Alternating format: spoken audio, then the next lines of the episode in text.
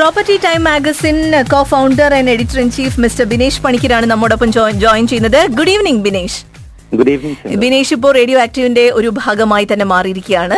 എല്ലാ എല്ലാ ബുധനാഴ്ചയും ശരിക്കും പറഞ്ഞാൽ എട്ട് മണി കഴിയുമ്പോൾ ബിനേഷിന്റെ അഡ്വൈസ് കേൾക്കാൻ വേണ്ടി നമ്മുടെ ലിസണേഴ്സ് കാത്തിരിക്കുന്നുണ്ട്. ഇവിടെ എനിക്ക് വന്നിട്ടുള്ളത് റഫീഖിന്റെ ഒരു മെസ്സേജ് ആണ്. റഫീഖിന്റെ ഒരു മെയിലാണ് ഏതാനും ദിവസം മുൻപ് വന്നിട്ടുണ്ടായിരുന്നത്. റഫീഖ് ചോദിച്ചത് ഇതാണ് ബിനേഷ് റഫീഖ് പറഞ്ഞത് റഫീഖ് ഷാർജയിലാണ് താമസിക്കുന്നത്.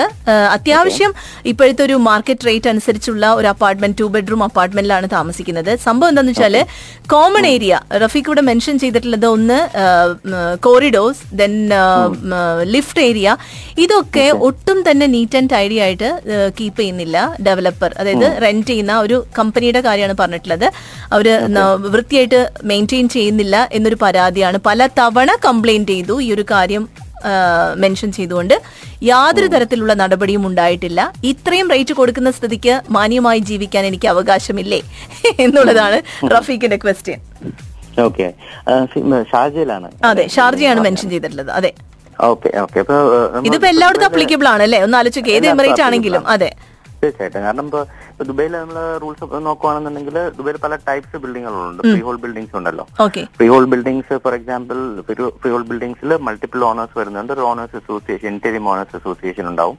അപ്പൊ അവരുടെ റെസ്പോൺസിബിലിറ്റിയാണ് സർവീസ് ചാർജ് എല്ലാ ഓണേഴ്സിനും പിരിച്ചിട്ട് അതിന്റെ അതായത് കോമൺ ഏരിയാസിന്റെ അപ്കീപ്പ് എന്ന് പറയുന്നത് അവരുടെ റെസ്പോൺസിബിലിറ്റിയാണ് ആണ് ഇപ്പൊ ഫോർ എക്സാമ്പിൾ ദുബൈയിൽ തന്നെ ലീസ് ഹോൾഡ് ഏരിയാസ് ഉണ്ട്. അപ്പൊ അവിടെ ചിലപ്പോൾ സിംഗിൾ ലാൻഡ് ലോഡ് ആയിരിക്കും അത് ഏതെങ്കിലും റിയൽ എസ്റ്റേറ്റ് കമ്പനി മാനേജ് ചെയ്യുന്നതായിരിക്കും. ഈ പറഞ്ഞ കേസ് സെയിം ആയിരിക്കും single landlord manage by any property management company okay okay. Okay അപ്പൊ അങ്ങനെ അപ്പൊ അവരുടെ റെസ്പോൺസിബിലിറ്റിയാണ് maintenance of the common areas അതായത് ഹൺഡ്രഡ് പെർസെന്റ് അവർ കംപ്ലൈന്റ് ചെയ്തിട്ടും യാതൊരുവിധ റെസ്പോൺസും റിയൽ എസ്റ്റേറ്റ് കമ്പനിയുടെ ഭാഗത്തു നിന്ന് ഉണ്ടായിട്ടില്ലെങ്കിൽ തീർച്ചയായിട്ടും ഷാർജ മുനിസിപ്പാലിറ്റിയിൽ നമ്മളെ നമ്മൾ റെന്റൽ ഡിവിഷനിൽ പോയിട്ട് കംപ്ലൈന്റ് ഫയൽ ചെയ്യുന്നതാണ്. വളരെ ഇപ്പോ എന്താണ് ബേസ്ഡ് ഓൺ മൈ എക്സ്പീരിയൻസ് ഒത്തിരി റീഡേഴ്സും അങ്ങനെയുള്ള ആൾക്കാരൊക്കെ എന്നെ കോൺടാക്ട് ചെയ്യുന്ന വെച്ചിട്ട് വളരെ ഫാസ്റ്റ് ആയിട്ടാണ് റെസ്പോൺസ് അവിടുന്ന് വരുന്നത്.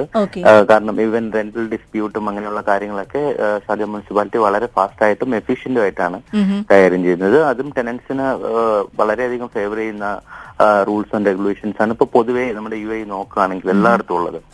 ടെനൻസിനെ സപ്പോർട്ട് ചെയ്യുക. അപ്പൊ ഇങ്ങനെ ഒരു സംഭവം എന്ന് പറയുന്നത് ഹൺഡ്രഡ് പെർസെന്റ് അത് ലാൻഡ് ലോഡിന്റെയോ പ്രോപ്പർട്ടി മാനേജ്മെന്റ് കമ്പനിയുടെയോ ഭാഗത്തുള്ള ഒരു വീഴ്ചയാണ്. അതായത് കോമൺ ഏരിയാസ് ഒരിക്കലും എന്താണ് ഇപ്പോ ഈവൻ ഇഫ് ഇപ്പൊ പറയുന്നു മാർക്കറ്റിന്റെ ഒരു മാർക്കറ്റ് റേറ്റിലുള്ള റെന്റാണ് കൊടുക്കുന്നത്. പക്ഷേ മാർക്കറ്റ് റേറ്റിലുള്ള റെന്റ് അല്ല കൊടുക്കുന്നതിൽ കൂടി ബിൽഡിംഗ് മെയിന്റെയിൻ ചെയ്യുക പ്രോപ്പർലി മെയിന്റെയിൻ ചെയ്യുക എന്നുള്ളത് ഗവൺമെന്റ് റൂൾസ് ആൻഡ് റെഗുലേഷൻസ് ഉള്ളതാണ് കാരണം അവിടെ താമസിക്കുന്നതാണ് അപ്പൊ അത് പ്രോപ്പർലി മെയിന്റൈൻഡ് ആയിരിക്കണം. അല്ലെങ്കിൽ എല്ലാവർക്കും ബുദ്ധിമുട്ടുണ്ടാവുമല്ലോ. അപ്പൊ ഇത് കംപ്ലൈന്റ് അപ്പൊ ഒരാളാണോ കംപ്ലൈന്റ് ചെയ്തത്? ഒത്തിരി പേര് കംപ്ലൈന്റ് ചെയ്തിട്ടുണ്ടോ?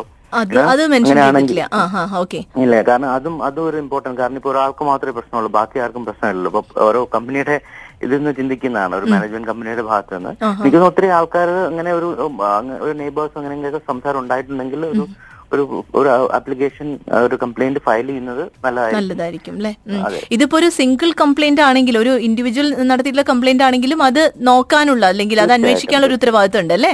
തീർച്ചയായിട്ടും. അത് തീർച്ചയായിട്ടും അത് ഇൻസ്പെക്ട് ചെയ്ത് അവരുടെ ഇൻസ്പെക്ടേഴ്സ് വന്ന് ഇൻസ്പെക്ട് ചെയ്തിട്ട് അതിന്റെ എന്താണ് റിപ്പോർട്ട് അനുസരിച്ച് അവർ ആക്ഷൻ എടുക്കാൻ അവർക്ക് പറ്റും. അപ്പൊ അതിനുള്ള റൂൾസ് ആൻഡ് റെഗുലേഷൻസ് ഒക്കെ ഇപ്പോഴത്തെ എക്സിസ്റ്റിംഗ് സെറ്റപ്പിൽ തന്നെ നിലവിലുണ്ട്. ഓക്കെ അപ്പൊ എന്തായാലും അഷ്വർ ചെയ്ത ഫെസിലിറ്റീസ് ഉറപ്പാക്കാൻ അത് ലാൻഡ് ലോഡിന് അതിനുള്ള റൈറ്റ് ഉണ്ട് അല്ലേ? അതിനൊരു ഉത്തരവാദിത്തം അതിന് ലാൻഡ് ലോഡിന്റെ ഹൺഡ്രഡ് പെർസെന്റ് ലാൻഡ് ലോഡിന്റെ ഡ്യൂട്ടിയാണ് കാരണം നമ്മൾ കൊടുക്കുന്ന റെന്റിന്റെ ഒരു ഭാഗം തീർച്ചയായിട്ടും ബിൽഡിങ്ങിന്റെ മെയിന്റെനൻസിന് വേണ്ടിയും മറ്റു ഇതിനായിട്ടും ഉപയോഗിക്കുന്നതാണ്. അപ്പം അതിൽ യാതൊരുവിധ കോംപ്രമൈസും ടെനൻസ് ചെയ്യേണ്ട ആവശ്യമില്ല. കാരണം ഇതെല്ലാം റെന്റിൽ ഇൻക്ലൂഡഡ് ആണല്ലോ. നമ്മളിപ്പോ ഒരു നല്ല പ്രോപ്പർലി മെയിന്റൈൻഡ് ആയിട്ടുള്ള ഒരു ബിൽഡിങ്ങിൽ താമസിക്കും താമസിക്കുന്നതാണല്ലോ എല്ലാവർക്കും ഇഷ്ടം. അപ്പൊ അതാണല്ലോ നമ്മൾ ആഗ്രഹിക്കുന്നത്. അപ്പം അതുകൊണ്ടാണ് നമ്മൾ ഒരു ഒരു പക്ഷെ മാർക്കറ്റിന്റെ ഇപ്പോഴത്തെ ഒരു എക്സിസ്റ്റിംഗ് റെന്റ് ഒക്കെ പേ ചെയ്ത് നമ്മൾ അങ്ങനെ എഗ്രി ചെയ്യുന്നത് നമുക്കൊരു പ്രോപ്പർ ലൈഫിന് വേണ്ടിയിട്ടാണ് പ്രോപ്പർ ലൈഫ് സ്റ്റൈലിന് വേണ്ടിയിട്ടാണ്. അപ്പൊ അത് ആ- ബിൽഡിങ്ങിൽ നിന്നും നമുക്കത് കിട്ടിയേ പറ്റുള്ളൂ. അത് നമ്മുടെ അവകാശമാണ്. Okay okay.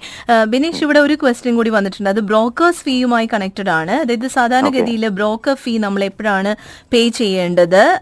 ഒപ്പം തന്നെ അത് സോളിഡ് ക്യാഷ് ആയിട്ടാണോ കൊടുക്കേണ്ടത്. അതിനെന്തെങ്കിലും ഡോക്യുമെന്റ് സൈൻ ചെയ്ത് വാങ്ങേണ്ടതുണ്ടോ എന്നൊക്കെ ചോദിച്ചിട്ട് ഒരു മെസ്സേജ് വന്നിട്ടുണ്ട്.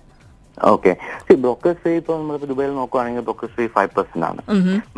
ആനുവൽ റെന്റിന്റെ ഫൈവ് പെർസെന്റ് ആണ്. ബ്രോക്കേഴ്സ് ഫീ നമ്മൾ കൊടുക്കുന്നത് ടെനൻസി സൈൻ ചെയ്യുന്ന ടൈമിലാണ് പലരും ഞാൻ പല അനുഭവ കഥകളും കേട്ടിട്ടുള്ളതെന്ന് വെച്ചാൽ ഇത് പലരും ഈ ബ്രോക്കറുമായിട്ട് ഡീൽ ചെയ്യുമ്പോൾ ഒരു ബിൽഡിംഗ് അല്ലെങ്കിൽ ഒരു ഒരു അപ്പാർട്ട്മെന്റ് കണ്ട് ഇഷ്ടപ്പെട്ടു. അപ്പോൾ അവർ പറയാണ് ഓക്കെ എന്റെ ബ്രോക്കേഴ്സ് ഫീ തന്നോളൂ ഞാൻ അത് ബ്ലോക്ക് ചെയ്തേക്കാം. പിന്നെ അത് പല ഡിസ്പ്യൂട്ടിലേക്കും പോയിട്ടുണ്ട് പലരുടെയും കാശ് നഷ്ടം അങ്ങനെയുള്ള എക്സ്പീരിയൻസ് ഒക്കെ ഉണ്ടായിട്ടുണ്ട്.